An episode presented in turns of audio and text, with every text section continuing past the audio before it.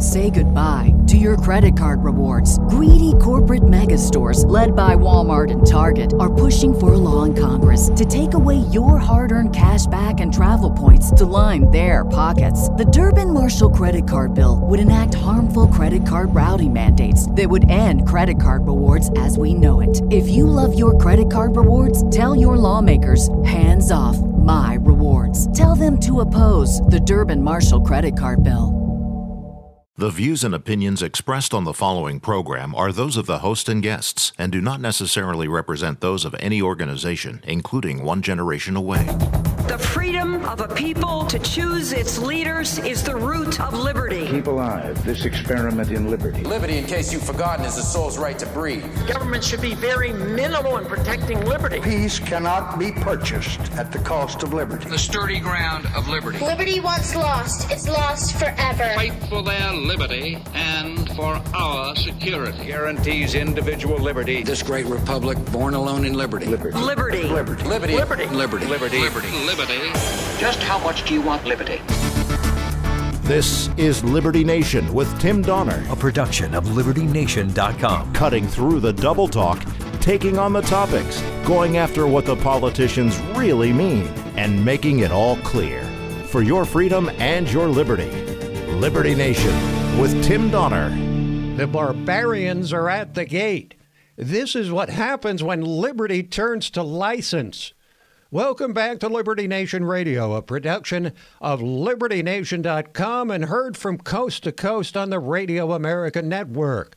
In a week marked by radicals storming the park across from the White House, burning an historic church, and trying hard to topple the long standing statue of a former president yards away from the White House, will anarchy continue to flow through the streets of the nation? Will the Democrats elected to maintain order do their jobs? Or let the radicals keep running wild in the streets? We'll talk about how the nation has descended to this point and what it all means for the presidential election now just over four months away. But we'll also bring some good news the return of Major League Baseball, which we'll discuss with Andrew Moran of LibertyNation.com. Plus, LN Legal Affairs Editor Scott Cosenza joins us for a discussion of threats and promising developments regarding your individual liberty on Talking Liberty. Say what? Say what? Say what? One more time. We kick things off with our signature segment, Say What, where we roll out a virtual assembly line of wacky, astonishing, damnable, and ultimately revealing things uttered by politicians in the chattering class. It's hardly an exaggeration to say that we have now entered a full strength cultural civil war. The radicals and anarchists are no longer interested in a conversation and haven't been for at least the last four years. They used the George Floyd tragedy to demand drastic action right now, leading to insane ideas like defunding the police. And I've said it before, I'll say it again words matter, and defund means to deprive of funding. It does not mean to reduce it, as some people on the left are trying to say, to protect themselves from the overwhelming consensus among Americans that the police are vital to public safety even if there are more bad cops than there should be. But perhaps the most disturbing element in all this is the abject surrender of people and companies far and wide to Black Lives Matter, once thought extreme, now depicted as mainstream by the virtue signaling media bathing at the deep end of the pool of political correctness. And it's everywhere.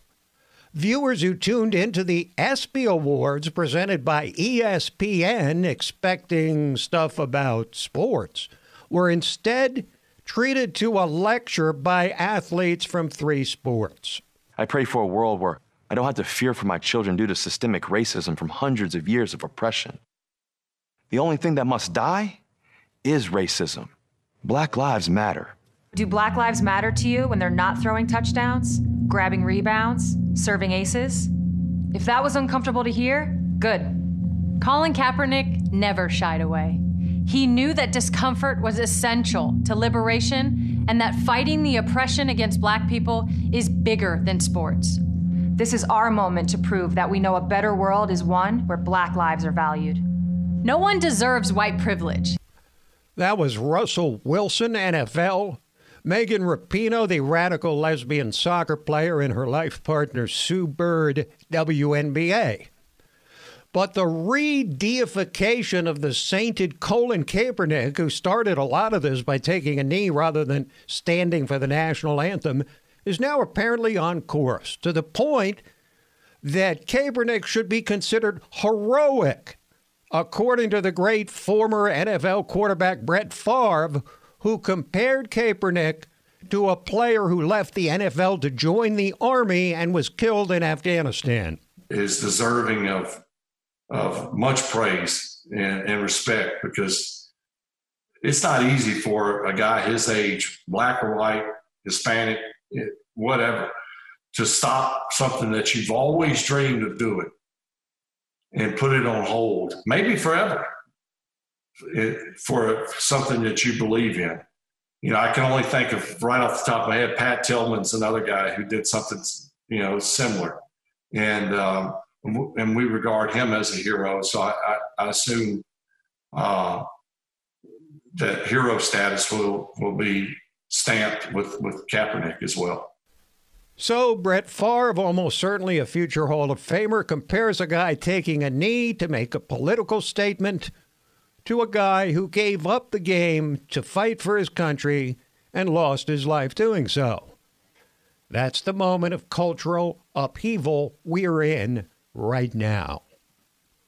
The nation's most powerful Democrat, Nancy Pelosi, has enthusiastically jumped aboard the deconstruction train, of course. The House Speaker tosses around reckless accusations about Trump every day of the week, of course. But this week, she went DEFCON 1 over Republicans and the murder of George Floyd because their police reform legislation doesn't include everything that's in her bill. And then she went on CNN to double down.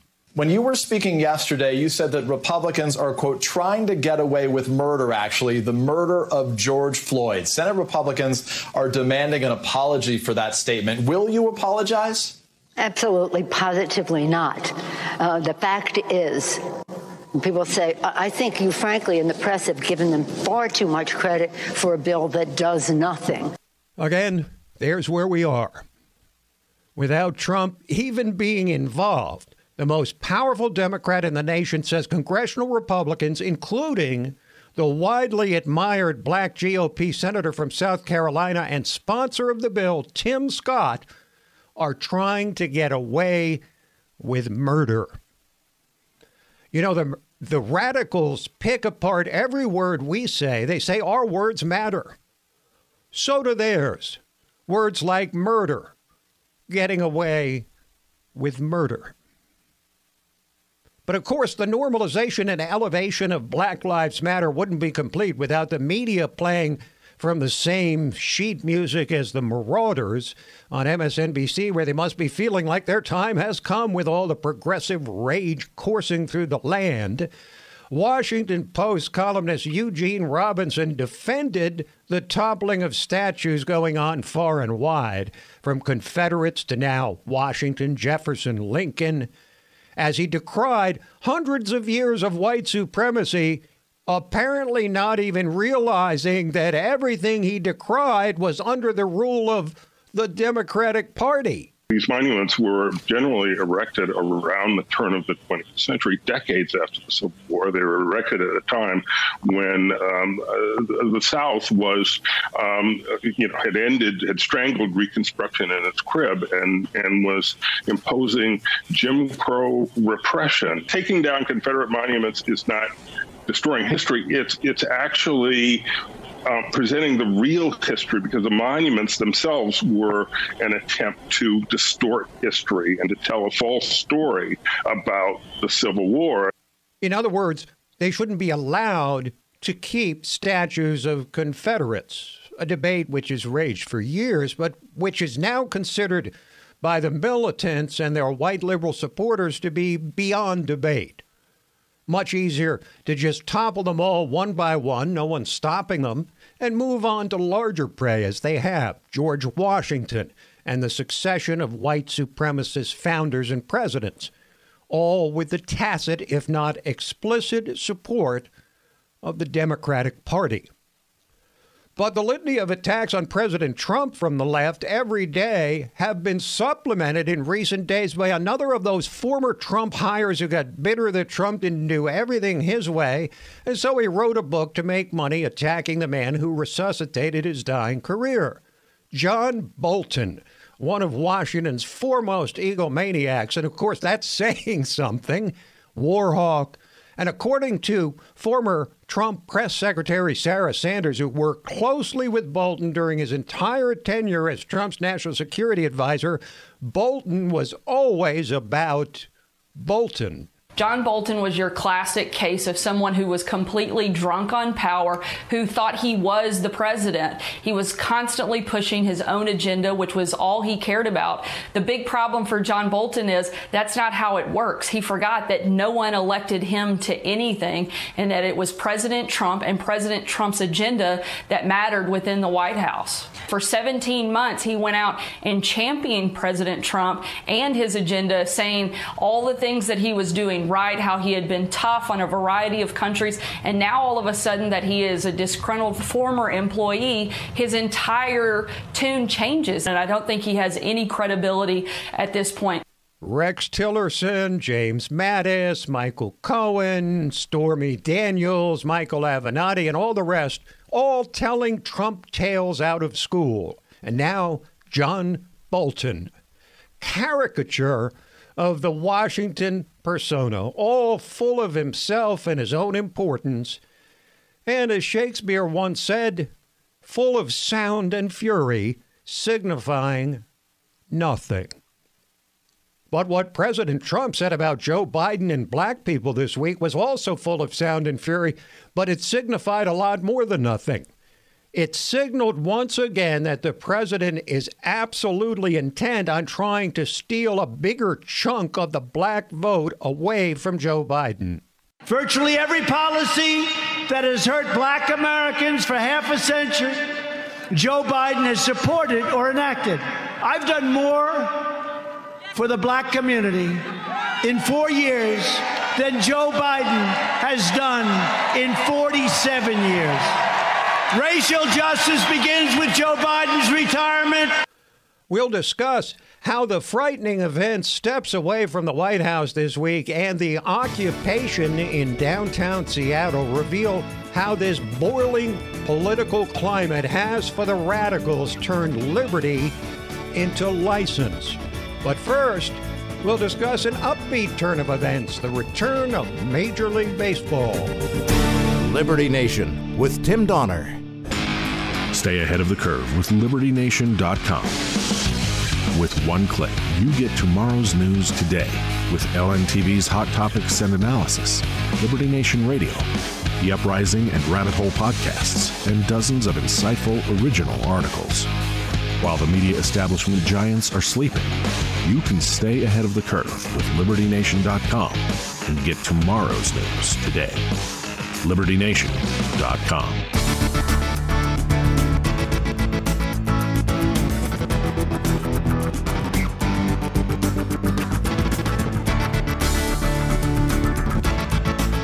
We believe that all men are entitled to blessings of liberty. This is Liberty Nation with Tim Donner. For a nation beleaguered by months on end of sickness, isolation, and violence, the bar is set pretty low for something, anything that can distract our attention even for just a couple of hours. That's why sports fans in general and baseball enthusiasts in particular are celebrating the return, finally, of America's national pastime, albeit in substantially altered form. But this potentially magic moment does provide MLB the opportunity to continue its long tradition of rescuing the nation's spirit in times of profound crisis. A quick step back in time can tie together the potential impact when bat mercifully meets ball on July 23rd, if only on TV and not in stadiums where fans are prohibited.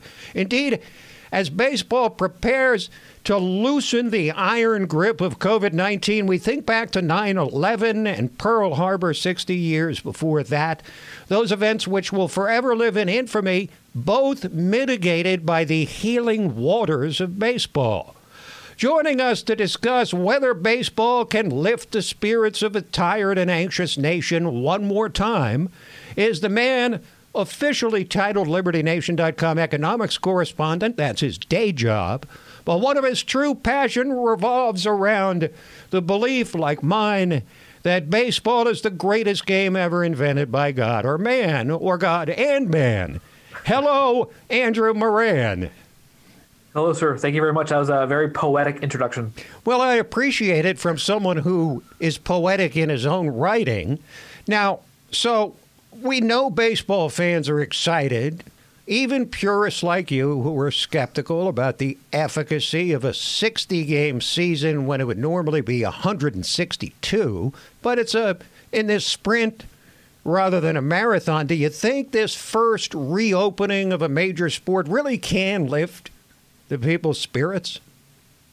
Not really. I mean, I think it will probably generate some buzz and serve as a temporary distraction, but everyone is still going to be perturbed by you know everything that we're that we're supposed to be outraged by. I mean, I love baseball, but I don't think my spirits are, are going to be elevated from a 60 game stint. Of course, you know that would change if the Boston Red Sox won the World Series, and then I would think you know the the 2020 season is a great one of the greatest of all. Now, wait a minute. Is this going to be one of these things where if any of the other 29 major league teams win the World Series, you're going to you're going to discredit the legitimacy of it. But if it's the Red Sox, hey, they they they played the hand that was dealt them and went all the way. Is that I, I see this happening, Andrew? Oh, I, oh yeah, I definitely say. I think every every single fan is is, is going to have that belief. They're going to say, you know, oh, you know, this is a great season. That as soon as you know the Yankees or you know the Astros win the World Series, and say, ah, it's nothing. It doesn't count. What are you talking about? You know, the Astros have to be the biggest beneficiaries of this because there's going to be no fans in the stands. And if mm-hmm. there were, every place the Houston Astros went after they cheated their way to a well World Series championship three years ago, they'd be booed off the field. Mm-hmm. Uh, oh yeah. Of course, there's going to be a lot of high and tight fastballs uh, up in the kitchen, so to speak. But the season. Uh, Andrew, that we're getting ready to witness is like nothing we've ever seen or are likely to see again. So many changes to the normal order of things. Which of the changes in baseball for this shortened season do you think will help the game and which might hurt? Well, uh, as we discussed last time, you know, I, I think because the season is going to be a waste, you might as well do experiment. I don't, I don't like any of the changes. I mean, I, I like how the National League uses pitchers in, in the in the ninth spot. You know, I hate having a runner on second base in the tenth inning. I hate the three batter minimum. You know, I highly doubt some guy, you know, who's in his forties, he's never watched a game. He's not going to suddenly change his mind and say, "Yeah, this is the greatest sport," because now you have a, a relief pit, a left-handed relief pitcher who's throwing, you know, three straight batters. You're not going to have a change after after the first for first pitcher. I think overall this is bad timing for baseball just because it's going to be hard to attract that much attention. Uh, the only thing that I think that would save this season is if everyone is, is just beating beating the crap out of all the Houston Astros players throwing fastballs at uh, at uh, Jose Altuve and trying to you know take his jacket his his jersey off and see if he has a, a buzzer underneath the shirt. Uh, so you know, unless there's fights going on, nothing's going to help baseball in, in this uh, in this climate. Okay, well, thanks for that that sunny, optimistic outlook, Andrew, on on the return of baseball. I was feeling pretty good, really, for the last couple days, and now you know you're the buzzkill of all buzzkills. I'm Buzz Killington. Uh, I think that's from Family Guy. Next time we'll have you on to talk about economics. oh, please! looking forward to it. Grab, grab your razor blades. Andrew Moran, LibertyNation.com quick break, and then we're back to discuss how the chaos in the streets represents liberty turned to license. Liberty Nation with Tim Donner.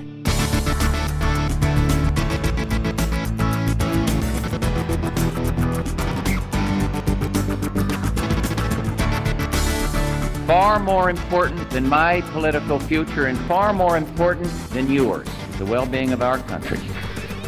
This is Liberty Nation with Tim Donner. When crazed Iranians attacked the U.S. Embassy in Tehran and seized 52 hostages back in 1979, it was not a spontaneous event. It didn't happen overnight. The forces separating civilization from savagery were whittled down steadily over weeks by the barbarians at the embassy gate. Is this what we just witnessed in our own country, with a seething, vengeful mob gathering steps away from the national seat of power, the White House? It may sound overdramatic, but the violent anarchists bent on occupying urban America have not slowed down. Far from it. They've now taken their campaign of destruction to a new level. And why not?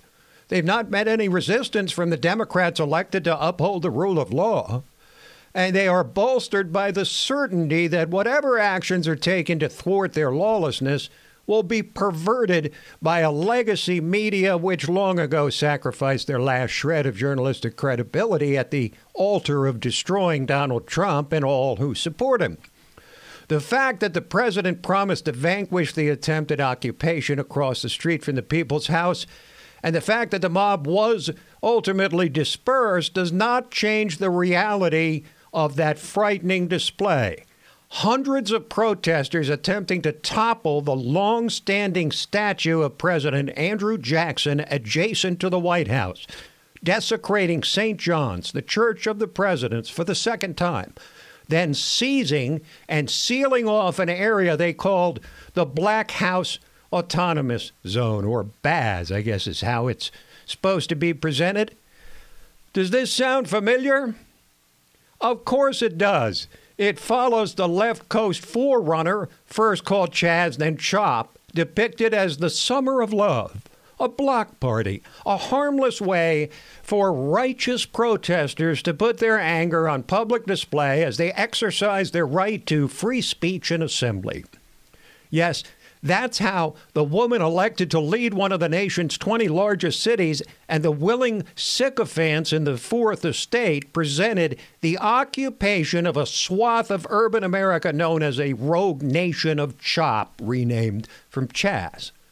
But whether these deconstructionists and anarchists carrying the label of Black Lives Matter and Antifa intended or not, their unlawful seizure of prime territory in the midst of downtown Seattle, and now, of course, Boz in Washington, plus similar attempts elsewhere, stand as an apt preview of what the country will look like if the progressive march on America results in Democratic Party rule in 2021. These occupations bring life to the worst fears of the people who understand the fragile nature of ordered liberty. This is what happens when the extraordinary bundle of freedoms we're granted in this unique constitutional republic are exploited by criminals and tyrants, mighty and petty. This is what happens when liberty turns to license. Do any members of the Seattle occupying force actually realize or care that constitutional rights cease to apply when they infringe on the constitutional rights of others?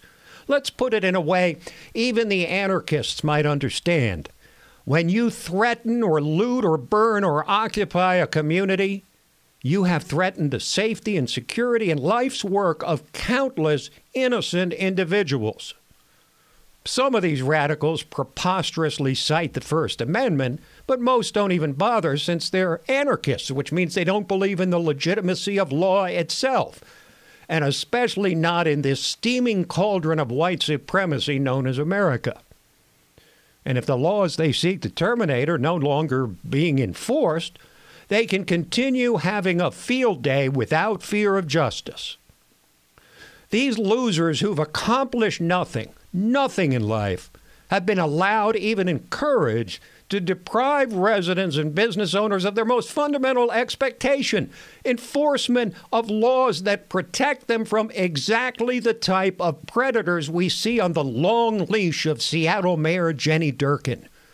We've witnessed the same abdication of duty from D.C. Mayor Muriel Bowser and the whole gang of craven Democrats holding power in the broad mass of urban America.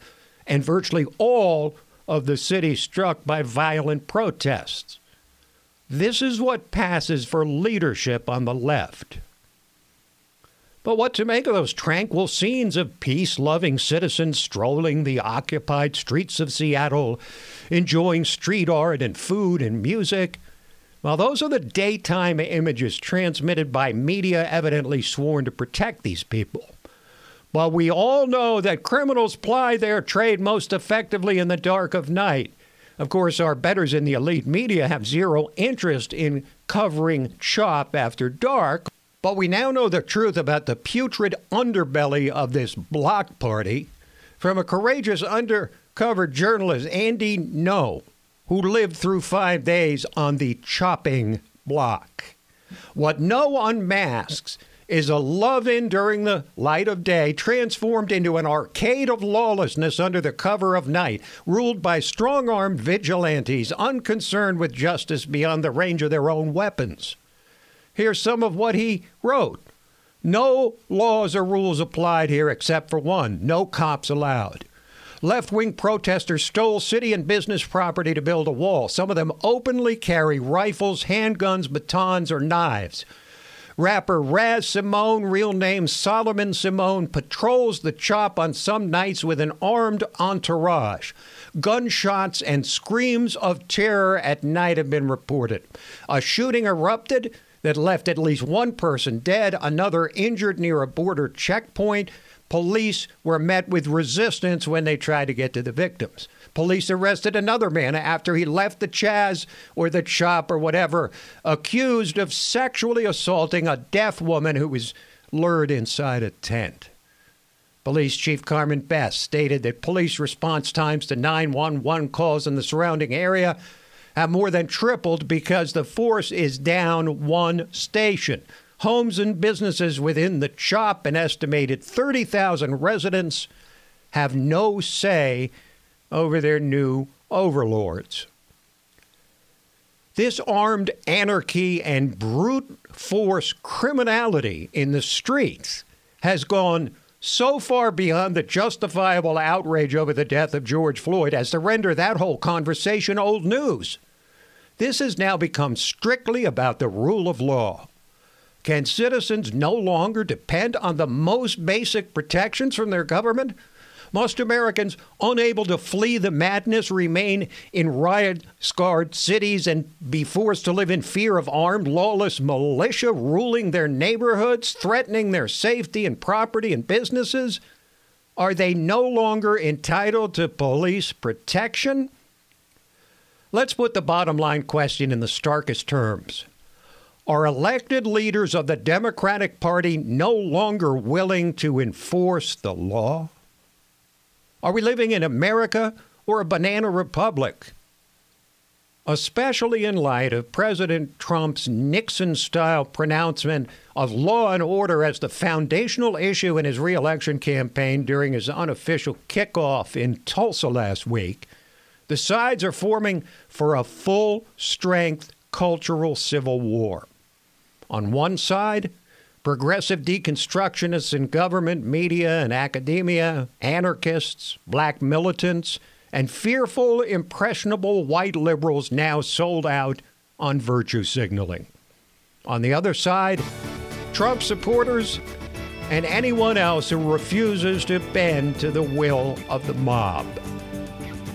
The choice has rarely, if ever, been more stark.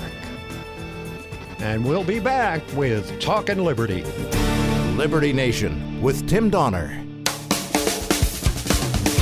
And now it is time, some would say, including Scott, it's beyond time to bring on our regular contributor, constitutional lawyer, LibertyNation.com legal affairs editor, and our own personal guardian of individual liberty, Scott Cosenza. Hello, Scott. Hello, Tim.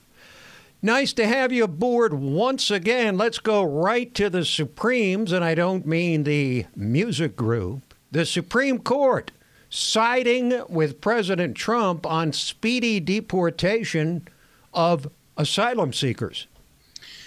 Tim, uh, it's been a disappointing week for Supreme Court watchers because of their uh, slow pace of releasing decisions.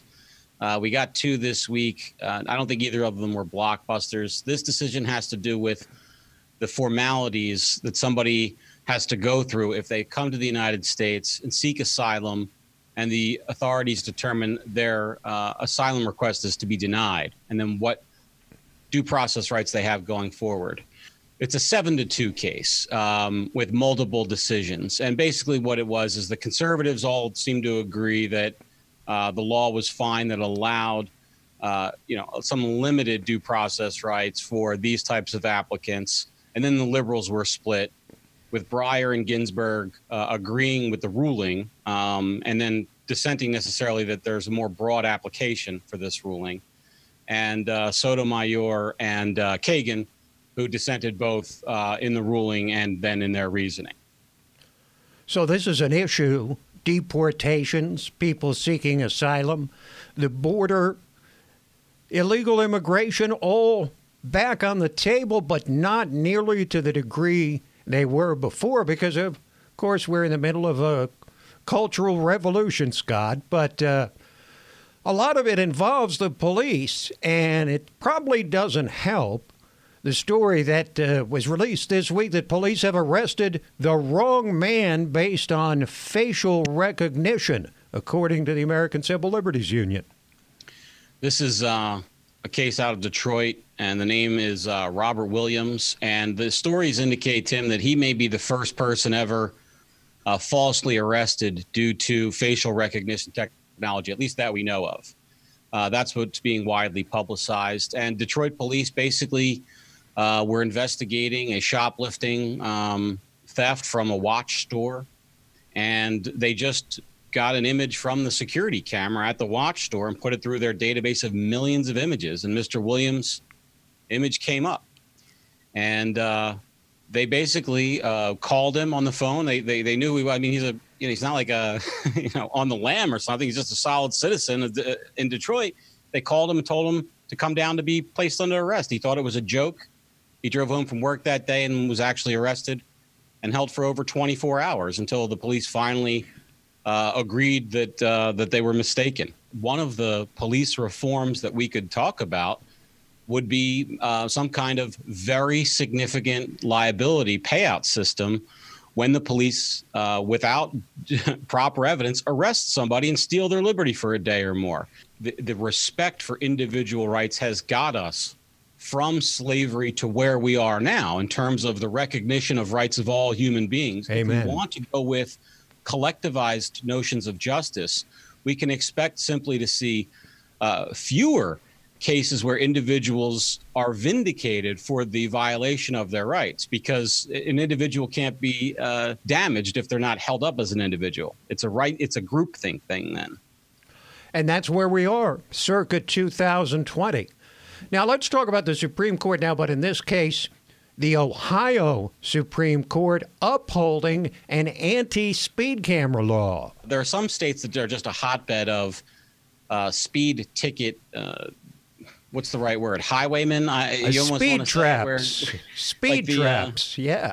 The and not just that, but that they've used the uh, ticketing automated ticketing system to just fill their own coffers to spend money how they like. And the Ohio uh, legislature and the Supreme Court has said that people who are accused of speeding via one of these automated processes get the chance, if they wish to challenge their ticket, they get a they get a hearing in front of a judge. Uh, but Toledo tried to to put these people through a sort of an administrative process rather than a judicial hearing, and of course that benefits them two ways. Number one, it's much less expensive to maintain uh, an administrative hearing sort of body rather than a, an actual judicial process. And number two, of course, it's much easier for them to prevail at an administrative hearing that they set up that doesn't uh, have to obey traditional notions of uh, due process and fair evidence. Those court costs add up pretty fast for the defense, don't they, Scott? Absolutely. now, this next story, you sent this to me, and it seems so bizarre that I didn't even bother to look it up because only you could explain what this means. Devin Nunes cannot sue Twitter over a fake cow account. Tim, unfortunately, Devin Nunes does not have a thick skin. He is the opposite. He's the most perhaps thin skinned member of Congress I can think of. And he has coupled that uh, with a penchant for a disrespect for the for First Amendment and the right to dissent. He manifests that, um, that chiefly, Tim, by trying to sue people who criticize him publicly. And the reason why we know it's sort of a dishonest way to do it is he doesn't sue them in the jurisdiction where he lives or works or where the people who criticize them live or work or where Twitter has their servers, for instance. He does it in places that have uh, laws that are um, basically, if you they don't protect the little guy, and that's why he has sued in Virginia, for instance, uh, a number of uh, Twitter users. The number, the, the the named party in this suit is at Devin Cow. Um, these are there's another one that purports to be his mother. And these are satirical. You can't, you can't make this it's stuff true. up. Yeah, and of course the right thing to do is either play along or ignore it if you're the politician, right? But to try to unmask the user and then demonize them and perhaps sort of do all the things that we decry often against the left, I think is is a poor choice. And this is a very good decision, Tim, for free speech. It says that Twitter enjoys the protection from the Communication Decency Act. They didn't do anything wrong, and the tweets in question are not criminal and won't be unmasked. How about the cows? Is there an uprising among uh, among cattle about this? I think or? the uh, I think the jury's still out there. Okay, you'll report back to us on that next week, I'm sure. Finally, Scott, California voters get to decide the fate of a ban on affirmative action. Oh wow! What a what an upsetting story, Tim. That California may actually move now back to uh, a system where people are being legally able to be discriminated against by the color of their skin. This has to do with um, the California Civil Rights Initiative, which uh, undid the state racial preference system that had existed for so long.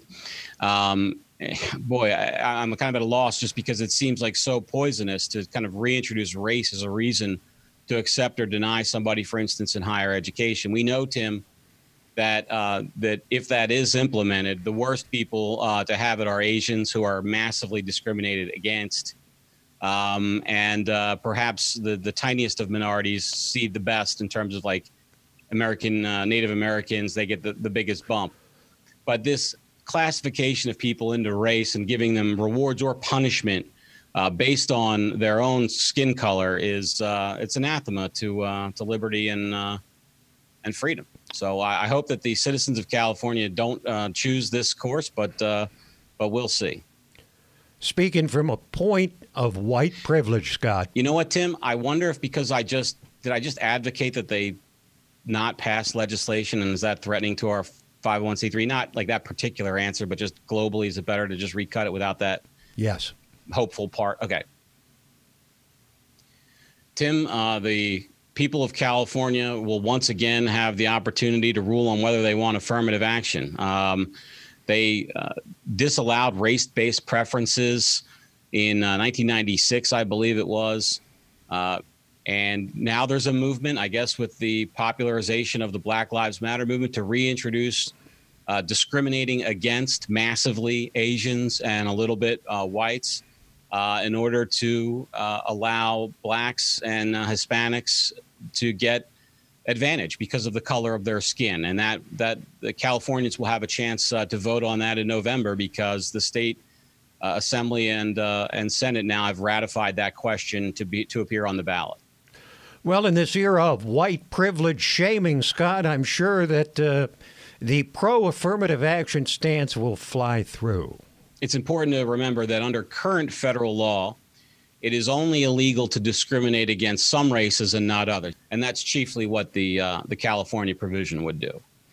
Thank you, Scott. Thanks, Tim. This program, Liberty Nation Radio and LibertyNation.com's own podcasts, The Uprising, hosted by Scott and The Rabbit Hole, Politics and Prose, where past is prologue, with our own Mark Angelides, all available on demand at libertynation.com and from fine podcast providers everywhere. So that is it for this week, but we will be back at you next week. Same time, same station. Till then, this is Tim Donner saying, Stand up for liberty. And we'll see you next time on Liberty Nation Radio. Every day, we rise, challenging ourselves to work for what we believe in. At U.S. Border Patrol, protecting our borders is more than a job, it's a calling. Agents answer the call, working together to keep our country and communities safe. If you're ready for a new mission, join U.S. Border Patrol and go beyond. Learn more at cbp.gov/careers.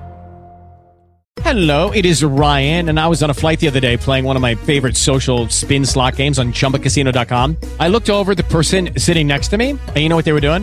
They were also playing Chumba Casino. Coincidence? I think not. Everybody's loving having fun with it. Chumba Casino is home to hundreds of casino-style games that you can play for free anytime, anywhere, even at 30,000 feet. So sign up now at ChumbaCasino.com to claim your free welcome bonus. That's ChumbaCasino.com and live the Chumba life. No purchase necessary. VGW. Void were prohibited by law. See terms and conditions. 18 plus. Hey guys, it is Ryan. I'm not sure if you know this about me, but I'm a bit of a fun fanatic when I can. I like to work, but I like fun too. It's a thing. And now the truth is out there. I can tell you about my favorite place to have fun. Chumba Casino. They have hundreds of social casino style games to choose from with new games released each week. You can play for free anytime, anywhere, and each day brings a new chance to collect daily bonuses. So join me in the fun. Sign up now at ChumbaCasino.com. No purchase necessary. VGW. Void were prohibited by law. See terms and conditions. 18 plus.